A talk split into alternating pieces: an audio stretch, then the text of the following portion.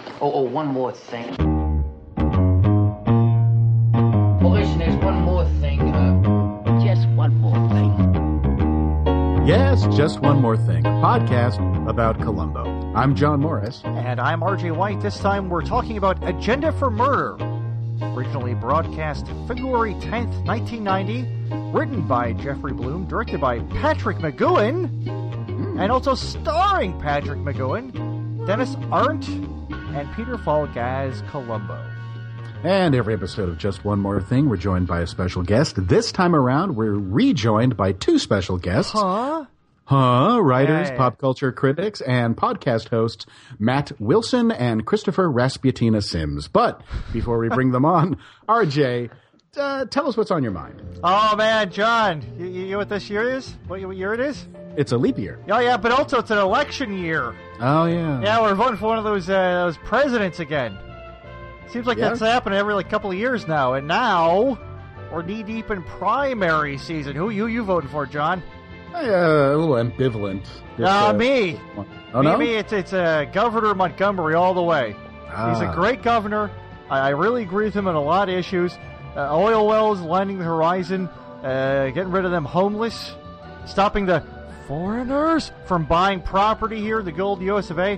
All very strong stands, but there, there- there's one thing, one small uh, detail uh, that I'm not sure about, though. And, uh, and what's that, RJ? Well, it, it's his whole stance on the choosing running mates whose closest political advisors murder racketeers who tried to blackmail the advisor and the running mate due to decades old criminal acts by the political advisor and aforementioned running mate.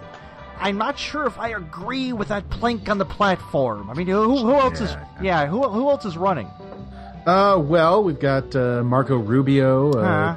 Ted Cruz, uh, Uh-huh. Ooh, Donald okay. Trump Yeah. is uh, running. Yeah. You know what? I'm gonna go with the murder ticket. That's a good plan. There we go. Politics, topicality. Thank you for the top- Hey, Chris and Matt, welcome back to the show.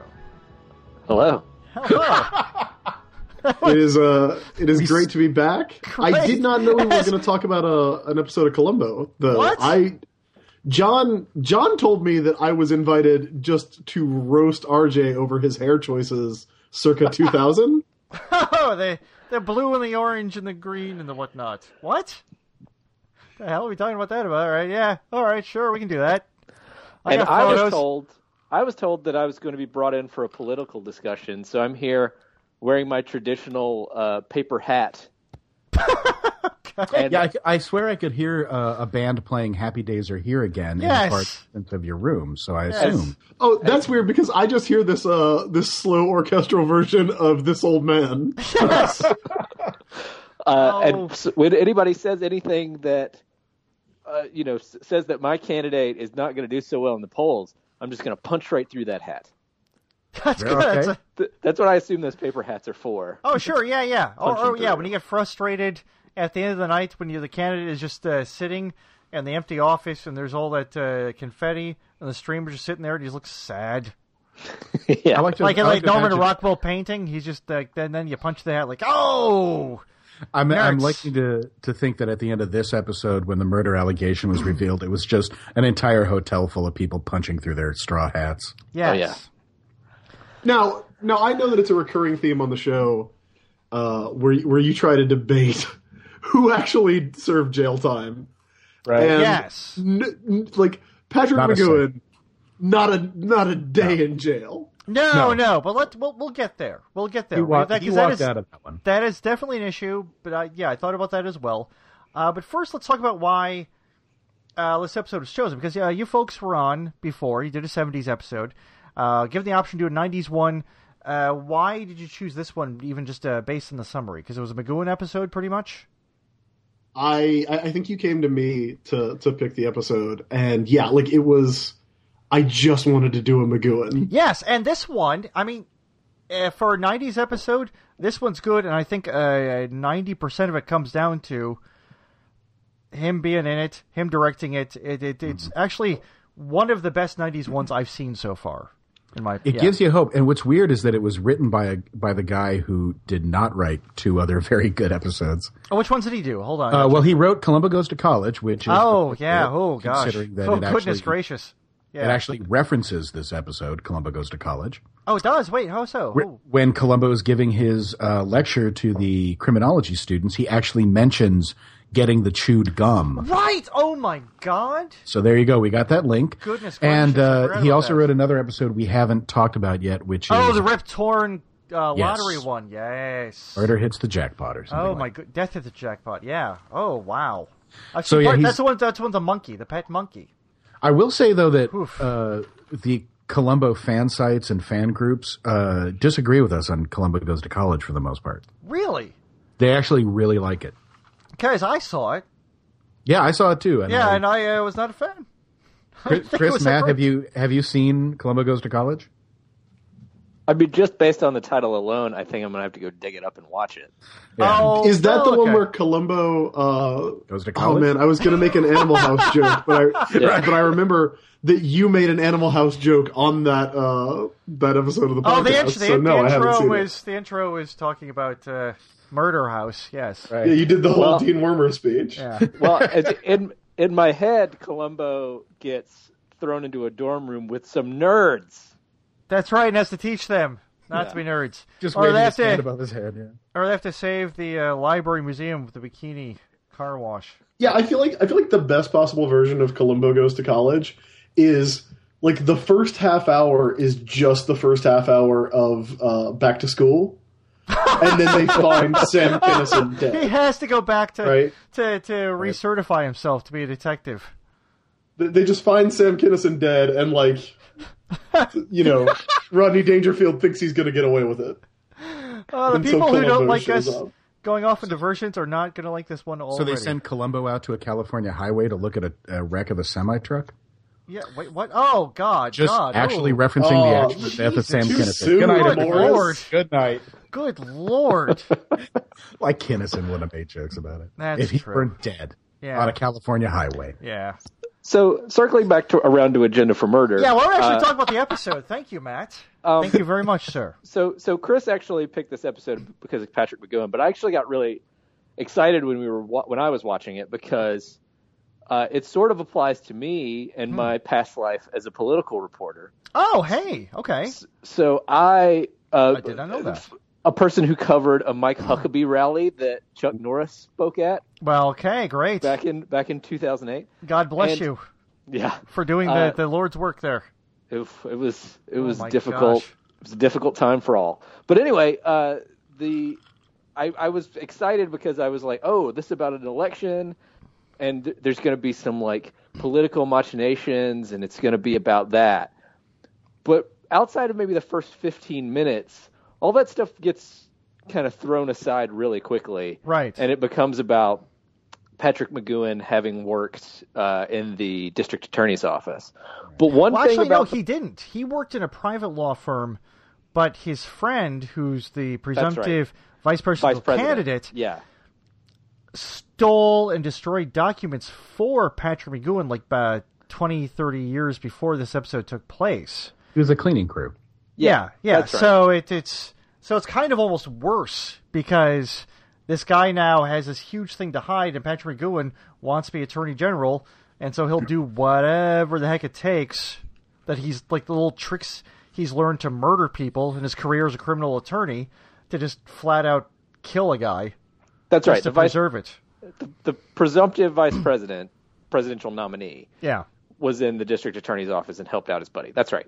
yeah. Um, but they had worked together in the past some somewhere, and that's how they knew each other. Like they were in the same firm before or something. Like Right, yeah, yeah. But the thing is, you have to assume they've both also done terrible things in the past. And if, Oh, yeah. If McGowan's character, uh, Oscar Finch, has been like the kind of fixer for this guy and been like a political operative for a while, you know he's done terrible, terrible things that didn't probably quite get up to murder, but probably mm, s- just scraping the edge of that. that.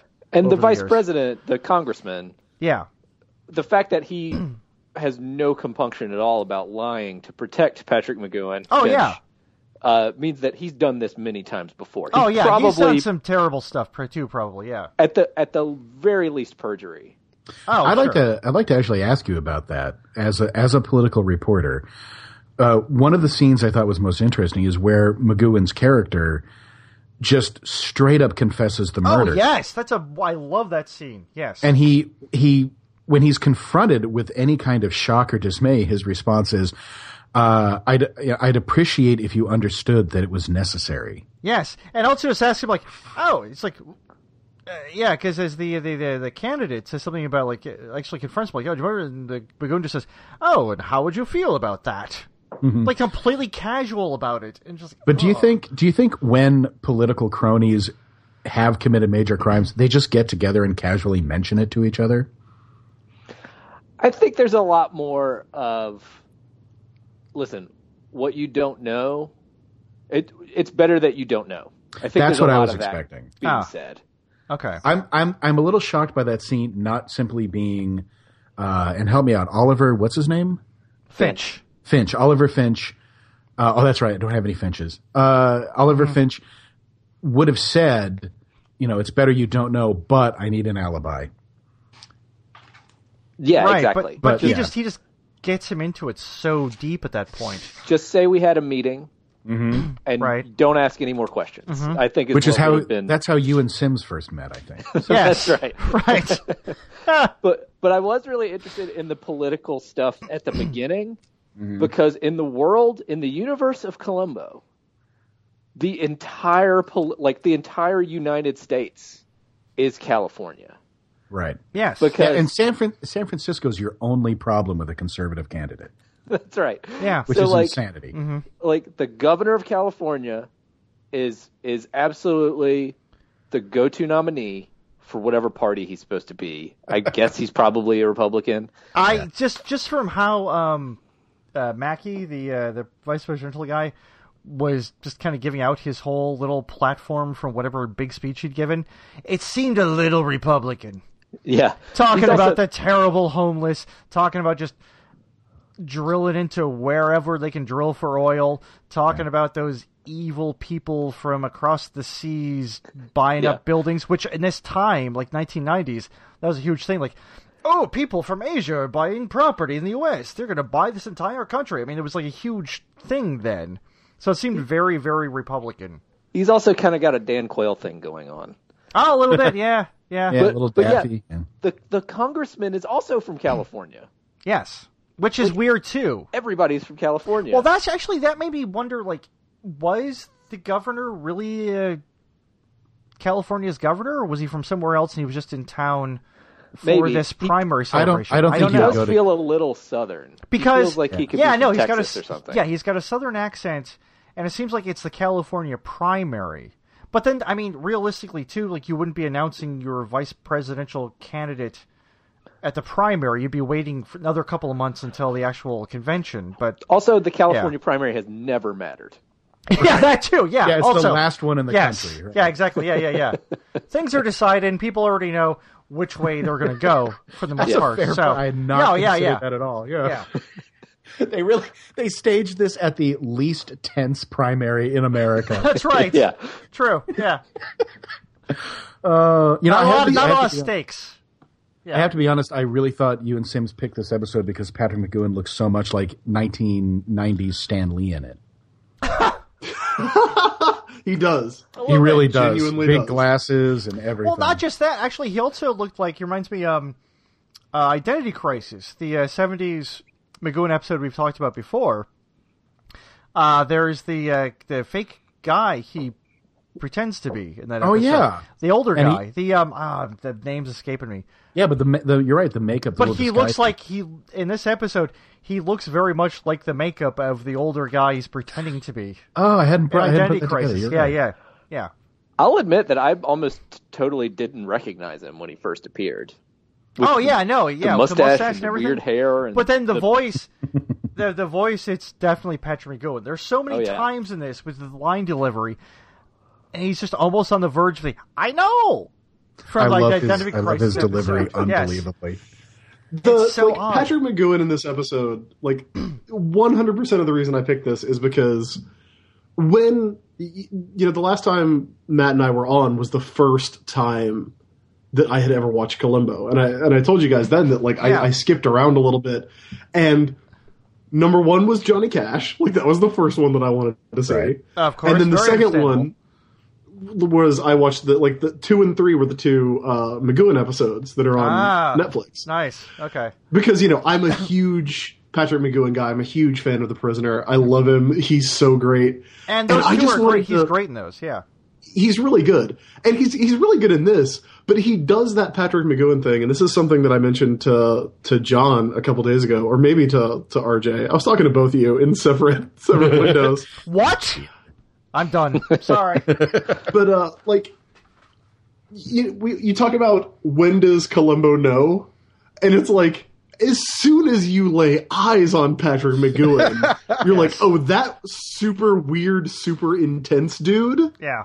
is definitely guilty of something. We need to we need to track this down. Right. I love how, Um, Uh, McGowan but I do spends most want of- to. I, I do want to get into this idea of McGowan. Well, the, like the idea of Oscar Finch, you know, McGowan's character, as this as this political fixer, Mm-hmm. right? Like this is clearly not the first time he has done something like this. Oh, right. Yeah. That leads me to my first thing about this episode, my first point about this episode, which is that it's bullshit. This whole episode is complete bullshit. How do you mean? Like which way? the like the murder the, okay because if you want to go through the murder like mcgowan does everything right Yeah. in the in the course of this murder like he is a dude who knows that you have to fake powder burns right. No, because he on a he's- guy's hand Yeah, he's he's a, a, a criminal attorney who has probably represented a lot of terrible people and gotten them off, and so he knows a lot of the ins and outs. Which I that, that's something I like that they leave unsaid. You just have to assume. Yeah. that's how But, I he mean, we knows how to see commit him- a murder, which is great. Yeah, We see him going through everything. We see him faking the powder burns. We see him wiping fingerprints off the shell casings, yes, yep. which is a, a big thing. And There's one then- thing he does that I don't. That is the stupidest thing, but we'll get to that in a second. Okay, Well, I mean, like, so he goes into the home of uh, Mad Magazine publisher Bill Gaines. and also uh, Paul Reiser's father in Mad About You, Mister Buckman, who Yeah. owns the uh, the sporting goods store, which I you felt talking about bad. criminal? You talking about criminal Santa Claus? Yes, criminal Santa Claus. Yes. It's about bad Santa in this episode. So uh, he goes into his house. They have their conversation, and then it, it is, I will say, of the Columbo episodes that I've watched, like it is one of the more visceral and I think effective Yes. murders Oh, because definitely. he And I just think like that, steps up on him, Yes. gun to the head, and shoots him. Fast, yeah, which I mean, there's a lot. I mean, like uh, McGowan's direction in this, I think, is actually really good because like uh, the, the '90s episodes aren't really uh, distinctive in how they look visually uh, compared to the '70s ones, but this one for a '90s episode. uh, McGowan does some interesting stuff, like even his, especially the scene where he's preparing the bullets with the foil and everything. A lot of close-ups, a lot of like really sharp cuts and that goes into the murder too. And actually, it makes it a lot more interesting looking than a lot of the other ones in this era. It's it's really interestingly shot. Like scenes that would be really boring are interesting because they're shot so weirdly. Yes. Oh, the the uh, the ballroom scenes. Well, there's a scene The where the- darkness. it's right Yeah. at the beginning when uh, the the uh, racketeer guy who's trying to kind of blackmail him calls him at home, and he and his wife are coming home from dinner, Mm-hmm. and the shot is just this static shot of their their really well appointed living room Yeah. that doesn't move. Occasionally, there might be like a, a mid, like a medium shot of McGowan talking Hmm. into the phone, but for the most part, it's just that one static shot of the whole room and him sitting there talking on the phone, and it's it's way more ci- like I had the thought of like this is a lot more cinematic than most TV shows of that yeah, era, that I like can the recall. '70s ones. Like he actually Yeah. tried in this one to make it and actually very yeah. No, this one I thought looked a lot better than some of the ones I've seen from uh, this time period. I was surprised when I Oh, was looking at, McGowan. at at McGowan's directing credits that he did not direct uh, by Dawn's Early Light, which I thought Yeah. the int- the intros to both of these shared a lot in common, or at least the murder prep shared a lot in common. Oh Yeah, yeah, they really oh do. gosh, yeah, Yeah. you're right. Well, another thing too, like um, I uh, watching the like opening scenes of this, where it starts with the um, uh, the- you hear like the sound of like the news report establishing the story for the episode, pretty much like the situation, Mm-hmm. and then cutting to in the car, shot from the back seat, and Identity Crisis about partway through the episode. Pretty much the exact same thing. After he commits the murder, um, he's driving into work. It's like the exact same thing where it's setting up a lot of story stuff. Him in a car driving on the radio, so it borrows from that one too. So actually, it's interesting. Maybe he, he took from both episodes, in the '70s that he was in, to like throw the elements in this too. Huh? But the, the thing is, you get the murder. You get Yeah. you get him shooting him. You get this elaborate setup. You get you know he ha- has a prop that is the the catalyst for the suicide, which is a Xerox newspaper clipping that has been neatly folded and unfolded, which is hilarious. And he Yes. pulls it out of like a, a mylar bag too. He pulls it out of something that you would keep In a comics safe. in. He'd been carrying it. He'd been keeping it in a safe just in case. I'm sure that's the murder safe, and I'm sure there's more people, there's more files and, and documents in there for people who might blackmail him in the future. Okay. Oh. Ah. He takes, then he gets he ready for goes the through- murder. he goes through all this and then he gets there and he's like yeah i'll eat some cheese yeah i'll have a meat i'll have some apples some a- i'll have some crudités while i'm Oh, here can I have? Some, would you like some meatball sandwich? I'll just eat a little bit. But then doesn't Yeah, finish it. Yeah. He Well, gets and the interrupted thing in is, the middle they- of a che- cube of cheese by the murder. Ugh. they try to they, they try to play it off, uh, or I guess McGowan tries to play it off because he he is the director of this episode. By as he's cleaning up the table, like and you know wiping away all of his fingerprints and everything, and he's got his wife's dishwashing gloves on, which I thought was a nice touch. Yes. I would think that dude would have murder gloves, but, But yeah. that's whatever. Uh, but like the phone rings. And so he like you know there's a very close, very prisoner esque uh, close shot of McGowan's face, and then he like, like very hurriedly like finishes cleaning up, like you know wipes he wipes off the rim of the plate he was holding, I think, and then just bails, leaving his own half eaten food on the table. And okay, I realize that this is a in the real world that is a pretty safe bet that they're not going to check out the cheese bites. Uh, and I realize that this is a show that, that predates CSI by over a decade. this is a pre CSI world. But if you have watched a procedural, like instantly, you're like, oh, they're going to get him with the cheese. And then, especially when in like two scenes later, Columbo goes, hey, everybody, you at Look at this home, cheese.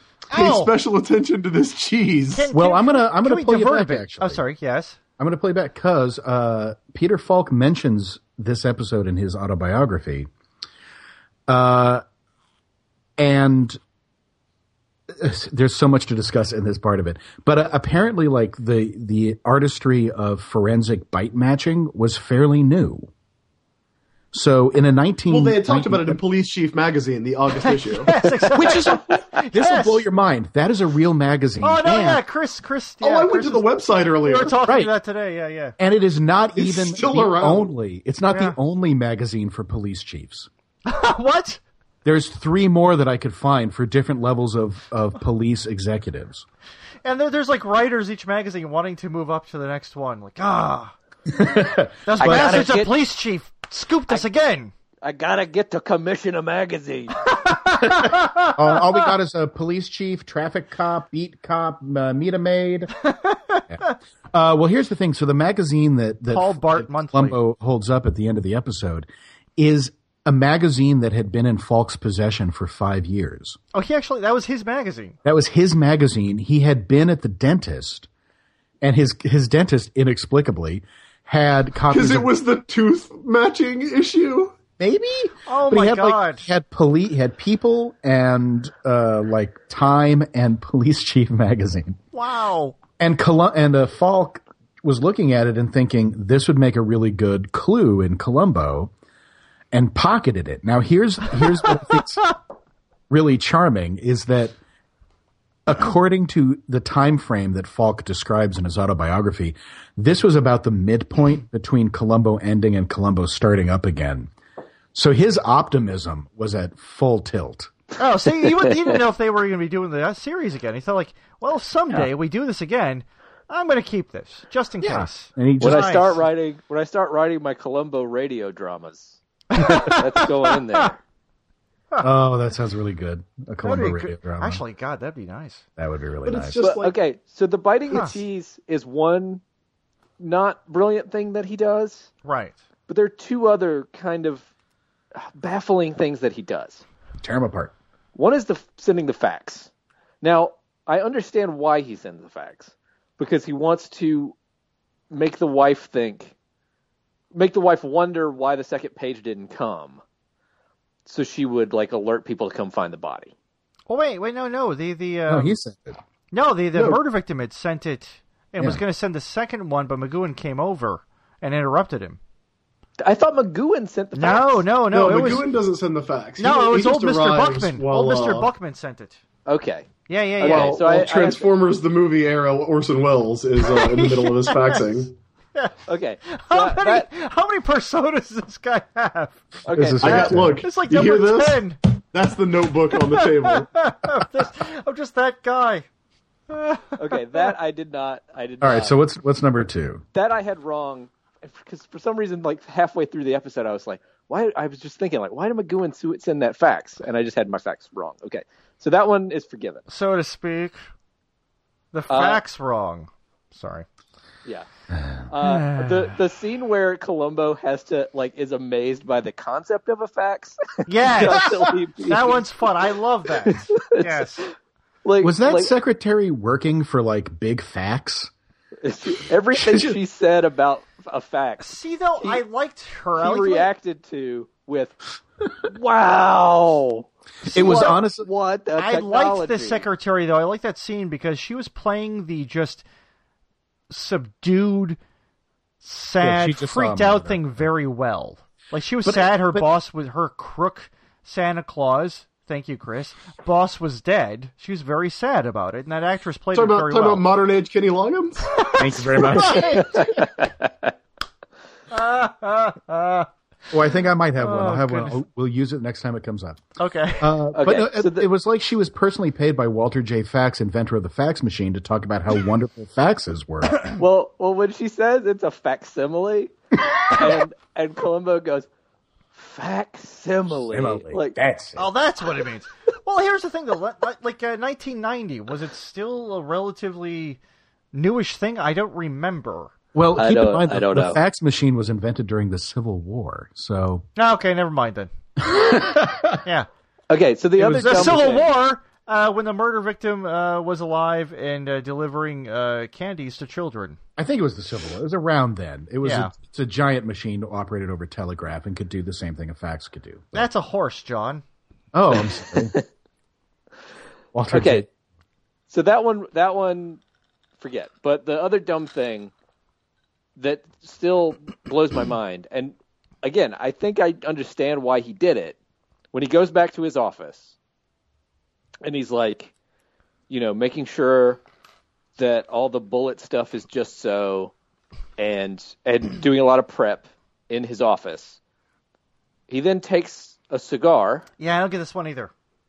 and Yeah. he puts he gets out a ashtray and he unravels the cigar and all the contents therein and then just lights it up and fills the room with smoke and makes it smell like cigar smoke and that becomes a thing throughout the rest of the episode where like he's got this alibi about having a meeting in his office but Columbo's a little suspicious about the cigar smoke and there's a whole thing about like a, a spray that covers up the smoke smell and it's magic so it makes it go away The thing is, I, I kind of I thought that was weird too, but I kind of get it because you want to establish Mm-hmm. a just ridiculously obvious alibi thing where everyone in the office is like, oh, this smell, like, oh, he must have been here last night. Why else would there be this intense, terrible stink of burned rubber and diapers? Who knows? It's, it's like you could not conceive of a world where you could have a late night meeting and not smoke a cigar. right? But it- but yeah, if but, you're gonna- it's strange. if you're gonna set up your alibi with that, if you're gonna go to that much trouble to set up your alibi, then tell the person that you're supposed to have met with, which I guess he had to decide at the last minute that it was the congressman because Right, he tries to yes, do yeah. attorney-client privilege first. Yeah. But tell that guy, oh, how, oh, right, yeah, we smoked cigars. Because Yeah. then Columbo nails the congressman, like ask him like, "Do you smoke?" And he's like, "Not anymore." Oh, right, yeah. So there's Definitely no not cover- cigars, and certainly not at two in the morning. Yes, exactly. It's yeah. this ridiculously complicated alibi setup. Like that he goes through it's everything is it's a fucking Rube Goldberg device Yes. of murder and alibi and and staging. And so like you know it's the cheese immediately and it's gonna be the cheese and it's like when you know it's the cheese there are there's over an hour left in this episode I, I, I like, gotta, and, and we're watching it without commercials I got I gotta hit pause in this for a second to say like, yes, I agree with all of this. I thought these exact same things. I, I agree with everything everyone's saying, but then also I still really liked this episode a great deal, and it's uh, mostly just down to Patrick McGowan. Yeah, Yeah. I think That's- I- that's It my whole still thing. it still works somehow. It's just weird, ridiculous stuff, but it- this one it still works really, really well, even in spite of all of this. I think. yeah. All the all the pieces of the mystery just don't quite add up. Like like Columbo's first. Oh, and the ending is just kind of like, eh, eh. Yeah, yeah. But like Yeah, Columbo's we'll get first there. inkling that this was a murder is about a drop of blood on the floor yes, and the fact that the gun has fallen on top of that drop of blood Right. and no drops of blood have fallen on that gun. right. And there'd be a lot more blood if someone shot in the head, but yes, Yeah. there's a thing I think of too. But yeah, But but also like I could totally imagine a situation where like somehow the gun was hung up on his on the guy's fingers, Is it Mm-hmm. because of arthritis? but possibly because of arthritis. there you go. Yeah, and- yeah. and fallen on the floor like minutes later. minutes later. Yeah, I could see that too, and that was that was a faulty premise. However, at this point in Columbo, we're like, this is like the fourteenth or eleventh season or something like that. Right, and the thing's And been I- on for like a nearly thirty years. Yeah, and I think like when it first started, a lot of the appeal of the show was in that since it wasn't a who done it, it was always how's he going to get him. But probably after you've done 12 seasons, you're like, yeah, we can figure out the how you're going to get him. Let's just concentrate on whatever we consider the body of the episode. Well, how how does that then with like a show that is run this long at this point, where the audience knows what's going on, they're going along with you, you've built up a lot of goodwill. At what point are you kind of just relying on that too much? Well, I think when you've got Well, that's episodes, the story thing and for a me. television show and like i mean there's a lot of like uh, different genres different media where you have that sort of thing goes on for a long time where maybe you see him kind of like okay well you let the the, the long uh, sort of uh, history do a lot more heavy lifting than it really should be doing with the audience well, we've That's talked the about thing that for me because when this episode, like when I when I picked this episode, what you want, right? Like what the best Columbo episodes have are the joust. Mm-hmm. You know, you want to see you want to see super intense Patrick McGowan, like just quivering with rage at all times. and you have this a Patrick little bit in McGowan. this one. Like one of my favorite scenes in this episode is it's another the joke? shot. No, no, th- it- better. th- it- It's before that where The joke it's, um, is the, the joke is great. the joke is Yeah. great. and But to we'll talk get about that. your the the shot of it, by the way, too, where they wander to opposite sides of the car. Is yes, chef kiss fingers. but you but know. the other thing Yeah. is um, uh, Finch leaves. I don't know if it's house or his office, and it's him in the car, and the cameras in the back seats, and you can see Columbo parked up the road, and Mm-hmm. it's Finch just like like clenching his fists and hitting his steering wheel because Oh, yeah. he's so fresh. Like, ah, that guy again. But you don't really hear it. But just like this kind of fun comic thing. And then by the time he pulls up, like, Columbo, how are you doing? And like trying to be, but it's a thing where he's like, oh, that guy again. But I, I love that scene. But yes, the joke too is You- also wonderful. you get a little bit of it, and what you get is good. yes. like the like the joke and and Patrick McGowan's reaction to the joke, which is basically standing on the street screaming, "I'm Oh a my God. murderer!" It's wonderful because there's a creepy thing. Okay, so let, us talk about the scene a little bit, um, where Columbo's bringing up the faxes. Uh, like, why would this man have sent faxes to his wife who was supposedly going to commit suicide? And he said, uh, one's a Jewish joke, one's an Irish joke, and Petra Guin opts to want to hear the Jewish joke because he'd be less offended. Columbo reads it, and Magoon just stares at him for this awkward, uncomfortable few seconds before then going, Ha! Ah! And then just falling down in creepy, unsettling laughter. I'm guessing the same laughter Batman had with the Joker in the Killing Joke. It's The it's, Killing it's yeah, just before he shot just before he shot the Joker in the Killing Joke. The same laughter. Oh, Um, This is immediately after.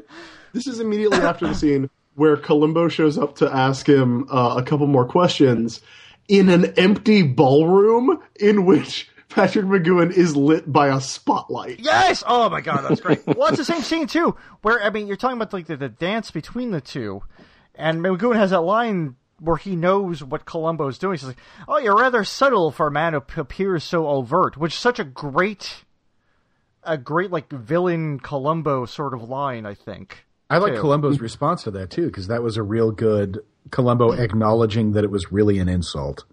Mm-hmm.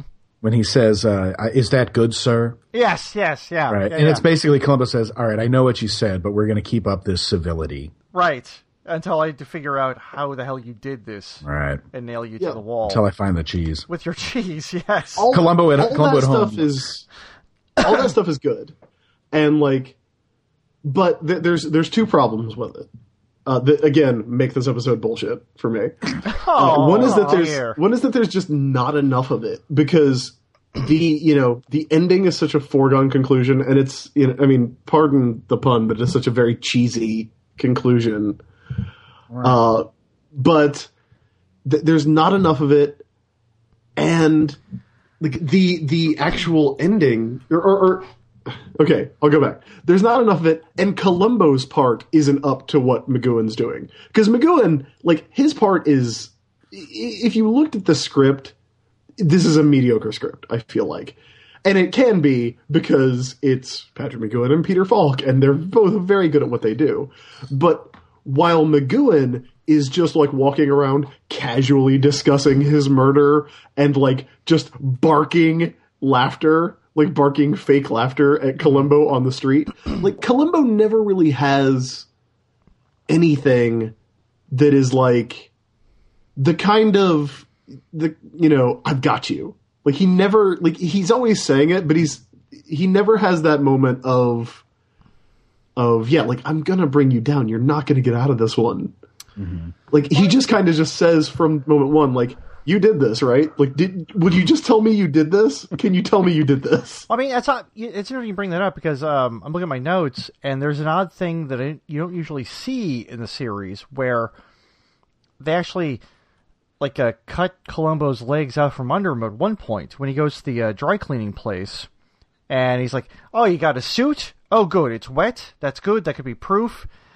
And it's this whole long scene where the guy, the, the guy at the dry cleaning place, like, "Oh, sure, we'll give you the suit. We cooperate with the police," and then. I don't know, Oh, some other guy who works there is washing it, just completely erasing Right. that whole avenue for Columbo, which that was weird to me because usually they don't show that sort of thing where he's like, "Oh, I got something," and like, "Oh no, I've got nothing," and he has to start from scratch again. Yeah, there there aren't typically a lot of red herrings, but the wetsuit absolutely ended up being one. Even though he confronts him with the suit at the end anyway. Right? yeah, Yeah. he's just he's just rolling the dice on that one. yeah. Uh, I, but I there's- will say one thing that's fucking great though. If you go back and look at the scene where he reads the facts joke, he's Mm-hmm. carrying that copy of Police Chief magazine at that point. Oh no, he's got it through. He's got it through most of the episode. He's got that Yeah. magazine. Yes. Which you So know, I he's mean, been- which is nice. Yeah. which is hilarious that they made this for like you know the second or third time you see it. This is you know I'm watching it for the third time right now. Yes. That Columbo's It- been reading that magazine and reading that magazine and studying, doing his research, and yeah. Yeah. I think the script in this episode is kind of a double edged sword because on the one hand it's kind of clever, and on the other hand, like it's got that like weird overt stuff. Right. You spend the whole episode being like, "What? Why is that? Why is this in here? Why did he do this?" But like, I even feel like it kind of works both ways as as far as like what's happening behind the scenes with the police, because at one point there's kind of a, like a nice subtle moment where Columbo is confronting the congressman, and the congressman is basically basically asking him, "You're spending a lot of time on a suicide." um, why, are you, why are you taking up so much of your time on a suicide? And Columbo tells the, the congressman, oh, well, it's been changed to a murder case. Yes. Right. Which I And- think is to it's like I throw him off to get him to shake up Yeah, yeah. his It's- buddy too. Yeah. it it at first you're kind of like, oh wow, they changed it to a murder case, and then you kind of think, oh, Columbo might just be lying to him. Yes. Right. He probably is. Yeah. Yeah. Um, but then at the end, so that's like a nice like th- thing where the the viewer kind of has to decide what happened behind the scenes with the police. Right. Then at the end, there's another moment where the viewer has to decide what happened behind the scenes with the police, but the police made a terrible decision because they decide to, hey, let's go uh, arrest this man who is deeply involved in this presidential campaign, this presidential race, on the night of the primary. That's gonna that's gonna have a lot of people celebrating in San Francisco. Yeah, well, Yeah. I mean, the thing is, like thinking about that too, um, because the um, the racketeer fellow, the older fellow, who anybody want to jump in with a com- comparison here? Oh, it's Yeah. uh, Ken- Kenny Rogers Racketeers. Yeah. Yes, the Kenny Rogers Racketeers. Um, said you don't need anything more than just innuendo. So, like this, even if even if this arrest doesn't lead to a conviction, this is enough to destroy Patrick McGowan's career. It's enough to destroy his buddy's career. Hell, it's enough to almost torpedo the presidential candidate by association that he wanted this guy who's associated with this corruption case back in 1969. So even if if uh, Finch gets out of this, their their lives and their jobs and their careers are pretty much dead, finished. yeah, what a it's- what an amazing just a time weird that thi- is. It's Yes. just a weird thing where like that's clearly something to add to the drama of a television show Yeah, where they would absolutely say like, well, let's arrest him the day after the primary, Right. where we Quiet, can just like go talk quietly, to I him. think they would they would call him in to the police station too.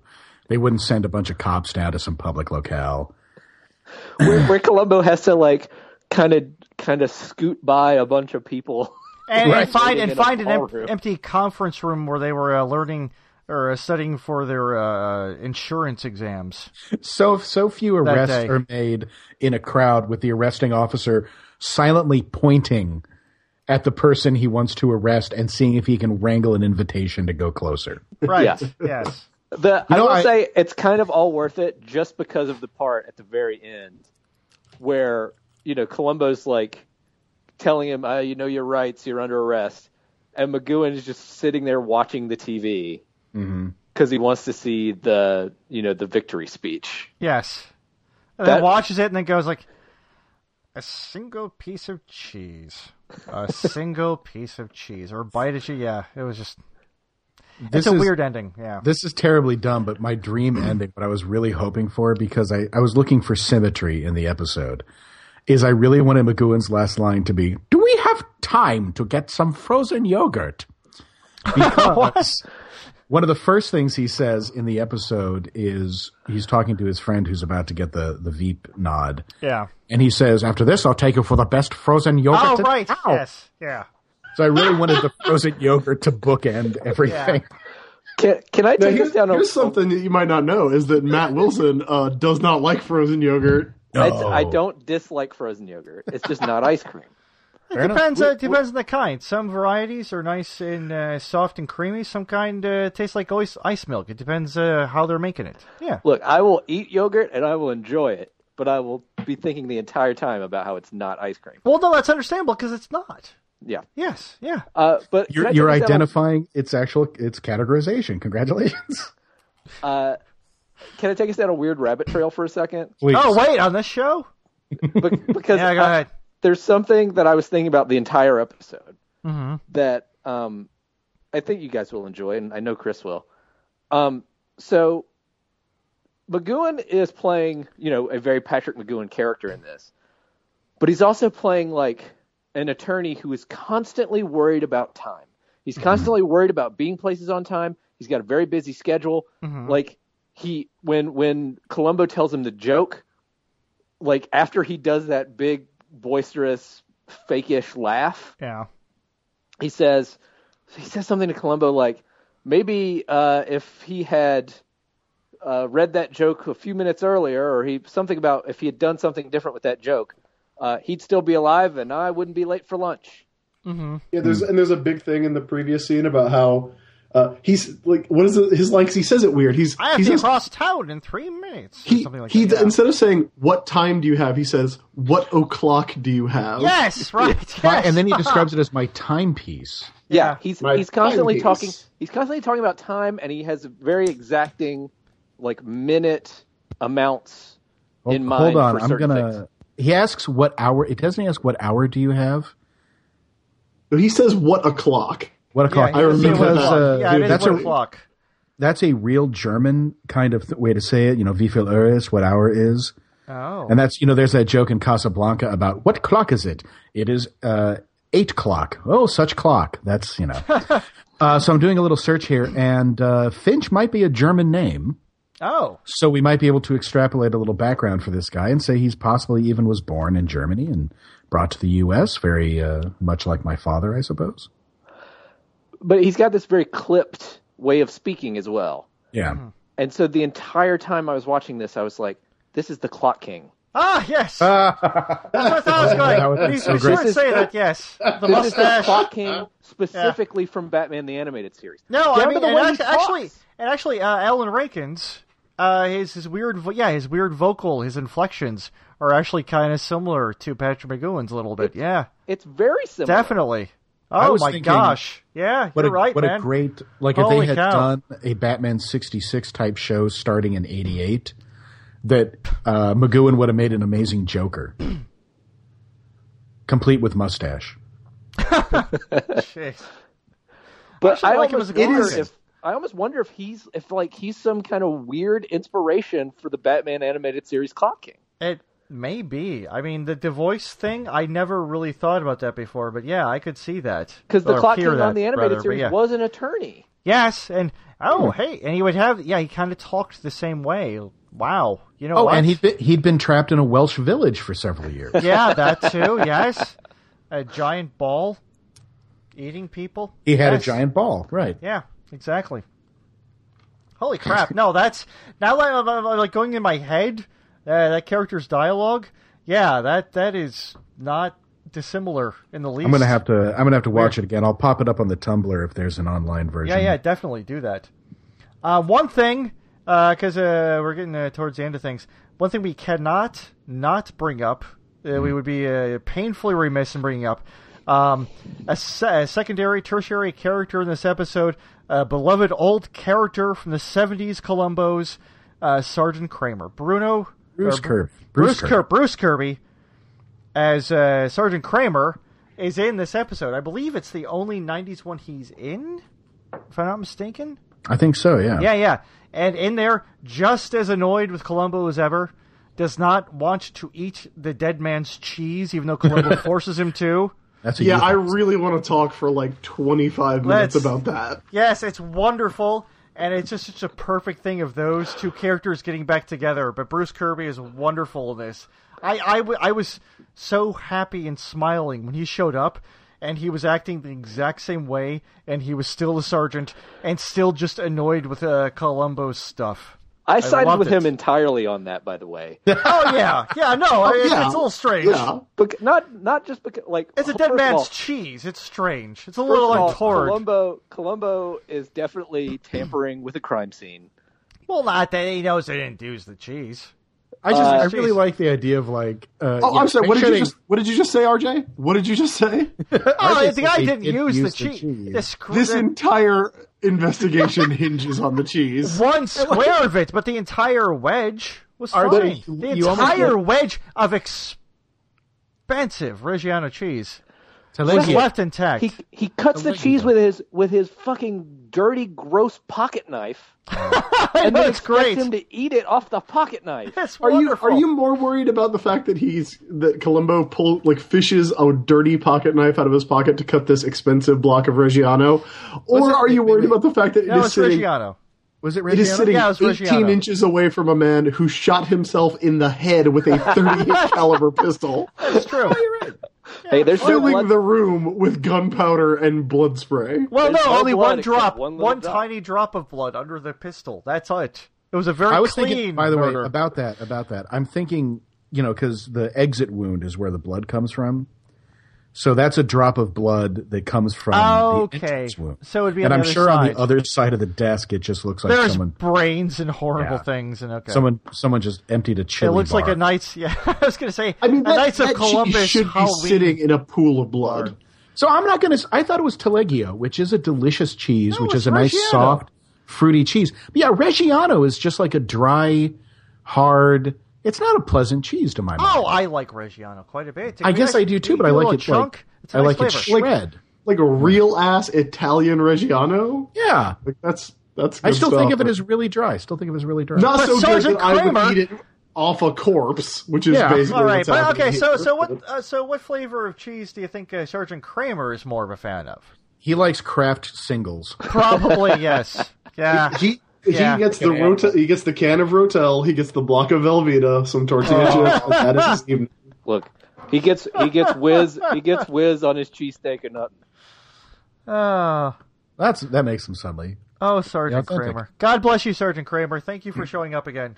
We need a backstory for Sergeant Kramer. We've really oh, there got will be. He's. We got a couple who more. he episodes. is and where he comes from. We got a couple more Okay, there's- episodes to talk about with him. There's one more thing I got to talk about.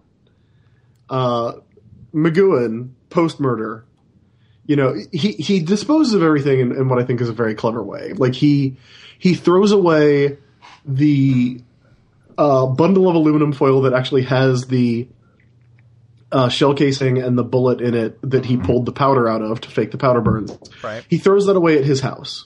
He throws the the rubber gloves that he wore. He throws those out at uh, his the, the uh, uh, Bill Gaines's neighbor's house. uh, he you know he, he throws things away in different places. He makes sure to get it all. One weird thing he does is he instead of just leaving the ashes in the the cigar ashes in the ashtray because you could uh, presumably tell that it was just an entire cigar uh, like cut up and and put torn up and put in the thing instead of the ashes of a cigar. Uh, he takes those and empties the ashtray in a toilet yeah. and then you know wipes off his hands and, and flushes everything down. But go back and watch that scene because that toilet is on a pedestal, Hmm. and I don't understand. Like, I mean, I know Columbo is about Columbo fighting the rich, but I have never seen anybody so rich that they put a toilet up on a pedestal. I would I would like to point out one thing about that that toilet that I really loathed, which is that it has stains in it. Oh, that's Yeah, right. it was Come on, gro- McGowan. Wa- was, it was that his grotesque. office though? Was that his office though? It was his office one. Well, so you, you don't care about the little people. That probably wasn't in his office. It was probably for the staff to use. Or I actually, don't- he probably It doesn't is in an have office stains building. in it. That's all the ashes. That's all the ashes. no, no. There's little there's little rust colored stains, which I'm willing to accept are hard water or mineral deposits. Well, but John, it was that's unpleasant the to cleaning see. people. That's the cleaning people in was his just- building, and he's I really just got found to it fi- hire a different unfortunate. service. He's got to hire a different service. Speaking of cleaning people, uh, there was the Let's clean weird- some. Well, no, there was the uh, weird uh, business, uh, comedy sort of business with a dry cleaning guy. The Columbo asks about uh, picking up Yeah. dry cleaning deliveries. I got no finches, but I got a Mrs. Bird. Yeah, what was that whole thing? That guy, had- he was auditioning for a bad show. I don't know what that was. They that had to was a weird kill. thing. They had to kill two minutes. That's it, what it felt like. That, yeah, Yep. it was killing time. Um, Successful time killing. uh, then I, I thought uh, it was actually nice. Uh, the the so they had the cigar stink in uh, Finch's office. Uh, his his secretary, his assistant, very nice lady, and you almost think at first it's going to be one of those uh, fishiest kind of uh, ladies who's always angry at Columbo. But it ends up very nice between them. He gives Yeah, she her Mm-hmm. seems very a sweet. thank you note, which I thought was a great little Columbo thing. That he gave her a thank you note for giving him a can of the very nice, uh, rare, expensive air freshener. Oh, speaking of which, here's another. Uh, that was a really uh, sweet scene when he gets the uh, the autograph. Yes, from I got Senator. that down too. Yes, please, John, talk about And, he- that. One. and the the senator asks, "What's your wife's name?" And Columbo, leaning in very close, says, "Mrs. Columbo." and then it cuts to commercial. And they cut the commercial. yes, It's gone. That's such a great weird thing.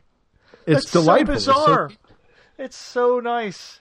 Yeah. The, I I feel like that is in there, like the two oh my wife would really like this moments are supposed to be some kind of like a weird comment on politicians. oh, how They're so? like, well, okay, so the the the secretary in the the law office, like Columbo's like, I don't want to trouble you, but where did you get that spray?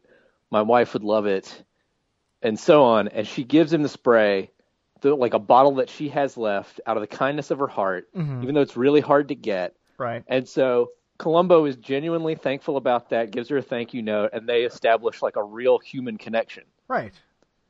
Whereas when Columbo asks the congressman for an autograph or for the governor's autograph, he is visibly annoyed at the request, but tries to be polite about it anyway, Ah, okay. Yeah, yeah. and and makes no connection with Columbo about it. He just knows Oh, that he has interesting. to do it right. to out of obligation. Right. Oh, here's a cop. Here's a potential nice thing to do. And yeah, yeah, yeah. Um, eh, Can one I, other. I have I have one thing on my notes. It'll be very quick, but it was really baffling to me. Uh, in the campaign room in the hotel where they were holding the campaign office, Mm-hmm. uh, some some motherfucker put a bumper sticker right on one of those paintings. I saw that. Yes, that's terrible. it's going to take forever to get that off. That's oh, yeah. a What are you? crime. You're putting you're putting a uh, the fish out the window. What is this? Your rock band? Come on, that's terrible. Uh, there's Ah. some, there's some rock band. They put like a, a swordfish out a window or something terrible after doing something with it. I'm not going to get into that. It's an old Okay. rock legend thing. It's disgusting. Fair, fair enough. Never mind. It's All right, that was my last note. That was the only Um, thing I. uh, my one thing I told you the hotel they use, uh, the Biltmore Oh, yeah. in LA, is a location. Um, that hotel is the hotel that was used uh, in Ghostbusters as the hotel they go to to uh, fight the ghost for the first time. Um, Yeah, it's the Sedgwick. yeah, Sedgwick. Yes, it's the Sedgwick. That's not the ballroom. I guess the ballroom uh, in Ghostbusters is actually some sort of room off the ballroom. It's like some music room or uh, reception room now. Uh, but actually, the lobby they keep using with the interesting like beams in the ceiling, uh, that also is used as the uh, basis uh, for the Tower of Terror ride at the uh, Disney theme parks. Like it's the same design and everything. Um, I got that from a site called scoutingla.com, which is a location scout. But yeah, they've got this whole feature showing all the places in uh, the Biltmore that were actually used as locations for um, uh, the Sedgwick, and also in this Columbo episode, you can see a little bit of that. So I thought that was an interesting thing. Nobody else agrees with me. All right then. God bless. we're us, getting tired. We're everyone. winding down. It's That's time for right. bed. Uh, Mrs. Columbo. yes. We're all, anyway. we're all ready to confess our murders and go home. Yes. Listen, Um, I've had a lot of coughing fits over the past uh, past hour or so. Well, let's. I hope uh, you, I hope you recorded those into a separate podcast. Yes, that'd be a good one.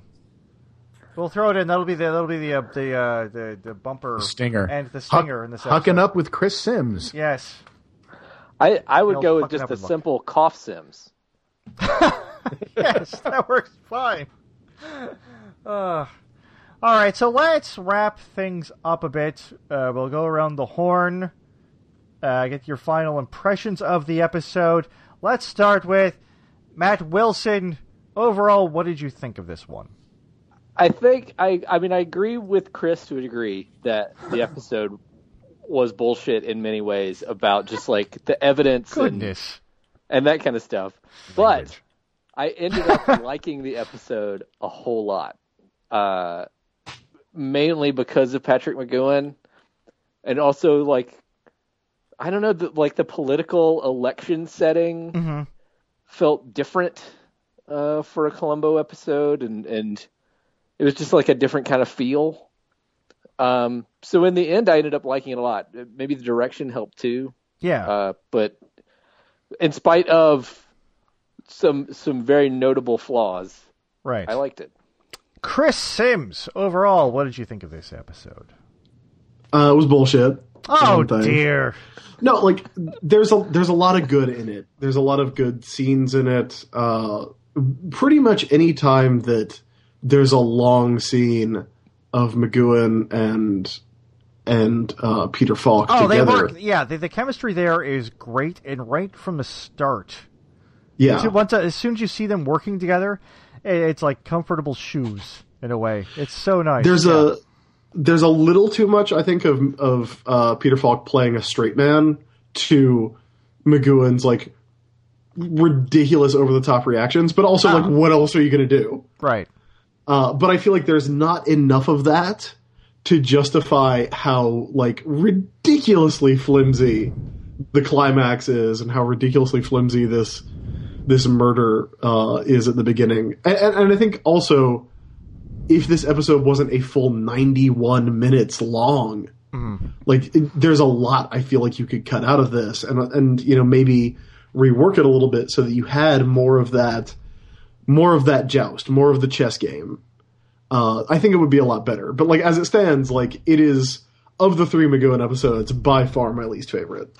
Okay, I, I'm going to ask you uh, before I uh, give my opinion, uh, Matt and Chris. Uh, how many of the uh, the later era '90s episodes uh, Columbus have you seen? Is this the only one, The only one, yeah, for me. Uh, Oh, ooh. Matt? I've seen a few. Oh, Okay. um, but it's been years and years. All And right, I don't. I- I don't remember them being very good. All right, yeah, I'm going to say, uh, especially to Chris, this is an oasis. Chris, this is a large tub of ice in a desert. Oh well, you know I sand wanted. and heat and evil and snakes. This this is a wonderful episode to me. I wanted This the is a George wonderful, Wendt episode. and we've done we've done like three or four '90s episodes in a row. So getting this was like, so I enjoyed it for all of it for for its uh, yeah, few faults. I was able to overlook them easily because it was, I thought it was wonderful and fun, and yeah, I think I, I did. Given that the writer uh, wrote some other ones that are perhaps not so good, it's not a surprise at some of the uh, the seams showing in this one, but I think uh, the seams were probably uh, mightily worked against and mightily patched over by uh, McGowan directing it, and just he and Peter Falk working together really well. And actually, the entire supporting cast was actually rather good because a lot of these later era episodes, you get the murderer and the people around them the acting's not so great, but this one it was pretty solid across the board. I thought. Yeah, we we forgot to mention Mrs. Finch, whose entire job in the the two scenes she had, which were to be, oh, I sure like shopping, and oh, it's the police. Well, you can go fuck yourself. yes, right. Which she yeah, did yeah, with yeah. aplomb. Yeah. I thought she was remarkably fun, even though all she was really doing was just cock blocking Columbo. Um, and then also the, the guy who played the, the, the brief brief part of the governor, um, Arthur Hill, uh, who is a character actor's around for a long time, who was very good. I was like surprised to see him in this, and I don't know. I, I thought I thought overall I thought it was not a terrible episode. I thought it was rather good. Yeah. So John, Yes, sir. what would you rate this episode? Well, I tell you, from the '90s episodes, like if we were just rating '90s episode, it's ten to ten. Yes. because I I'm not sure, with one or two exceptions, if the '90s gave us a better episode. So oh wow. take take that Goodness, nice. for what you mean. There's you know obviously I love Oh wait, Butterfly. did, was he? But did McGowan do more than what he did? Another night. Yes, he did- was he in did another- two He didn't 90s direct episodes. it, but he acted in another one. I think. yeah, he I think Yeah, he yeah. directed that one Oh, too. really? Oh, okay. I'll have to double check. But uh, yeah, he was in two, and I think they're both really good.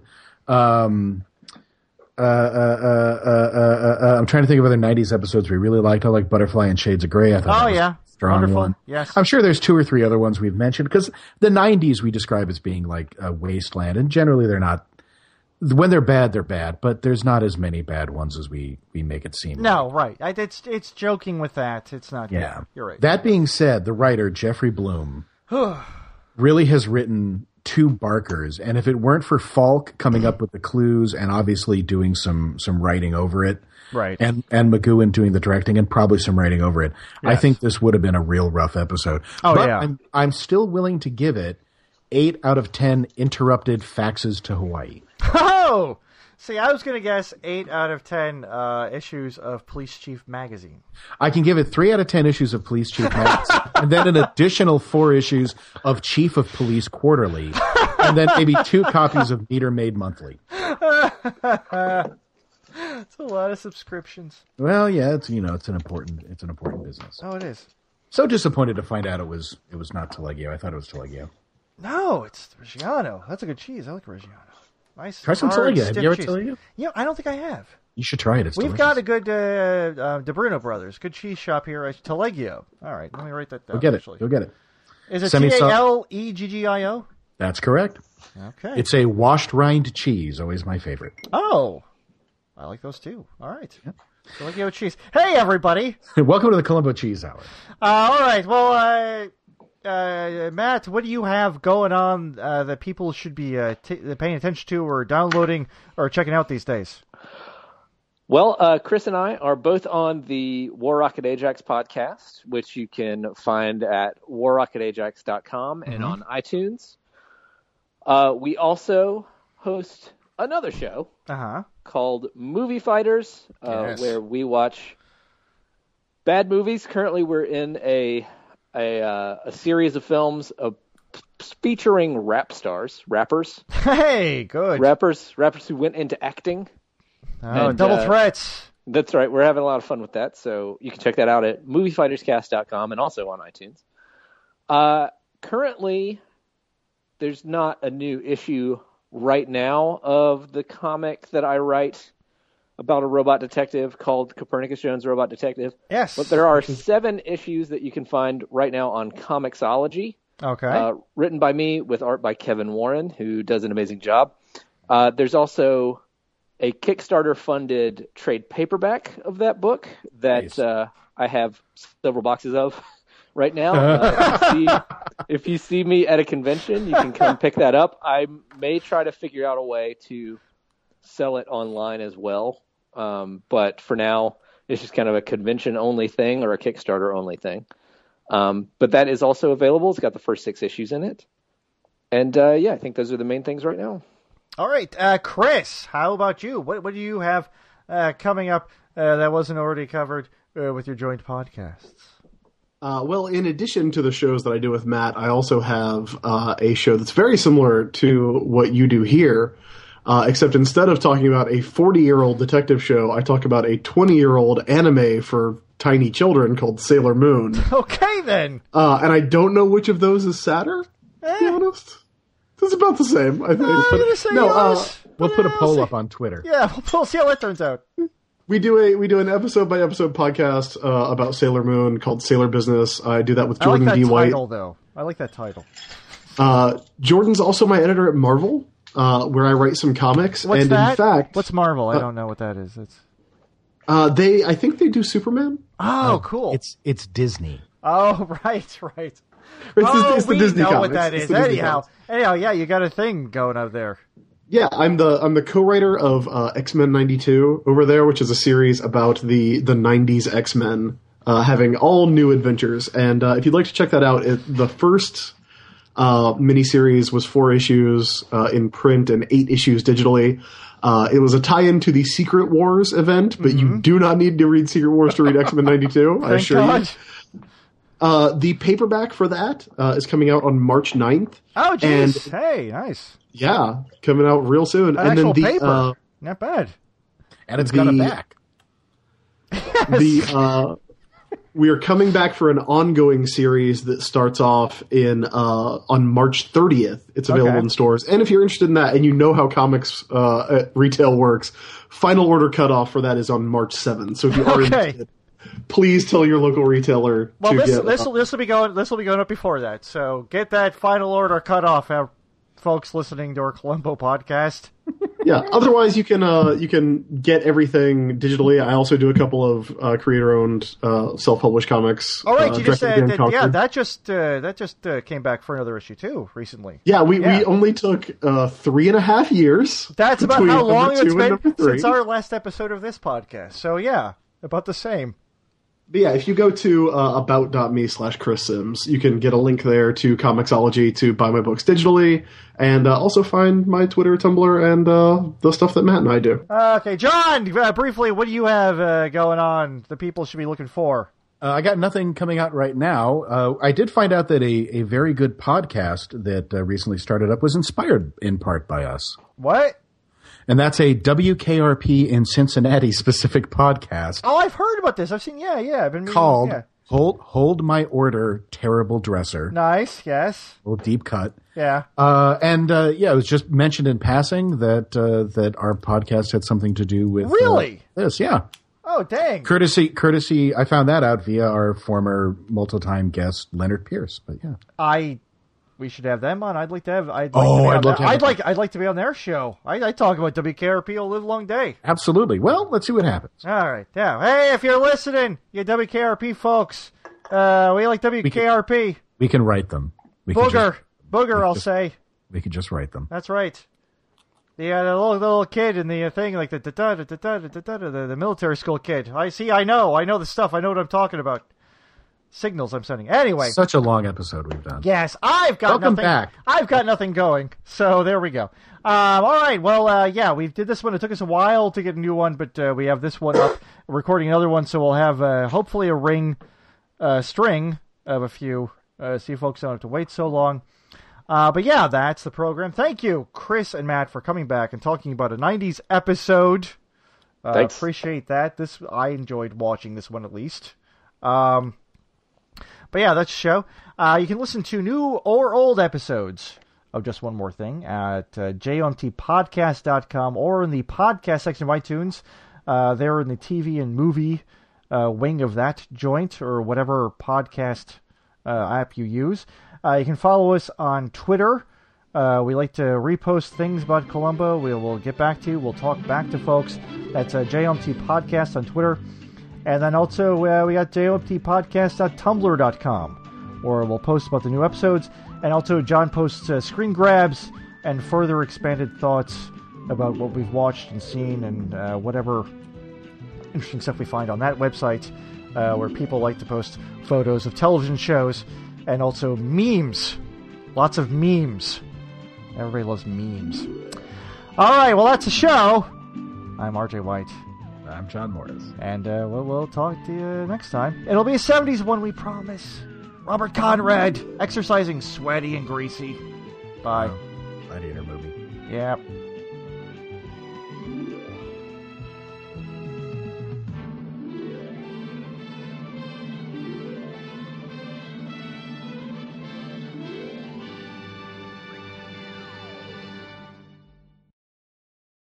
Oh, listen, just one more thing. Excuse me. Yeah, I got a question for you. give me a try. My wife is convinced I'm smarter than I look. Now, you pick up and deliver laundry in this area, right? Yeah, I think it says that right on the side of the van there. You got something more tricky than that? Does one of your customers happen to be the Finch family? Finches? No, no finches, no sparrows, no robins, no larks. I got Mrs. Bird though, if that'll do you any good. Oh, And I used to be absurd, but now you'd hardly know it.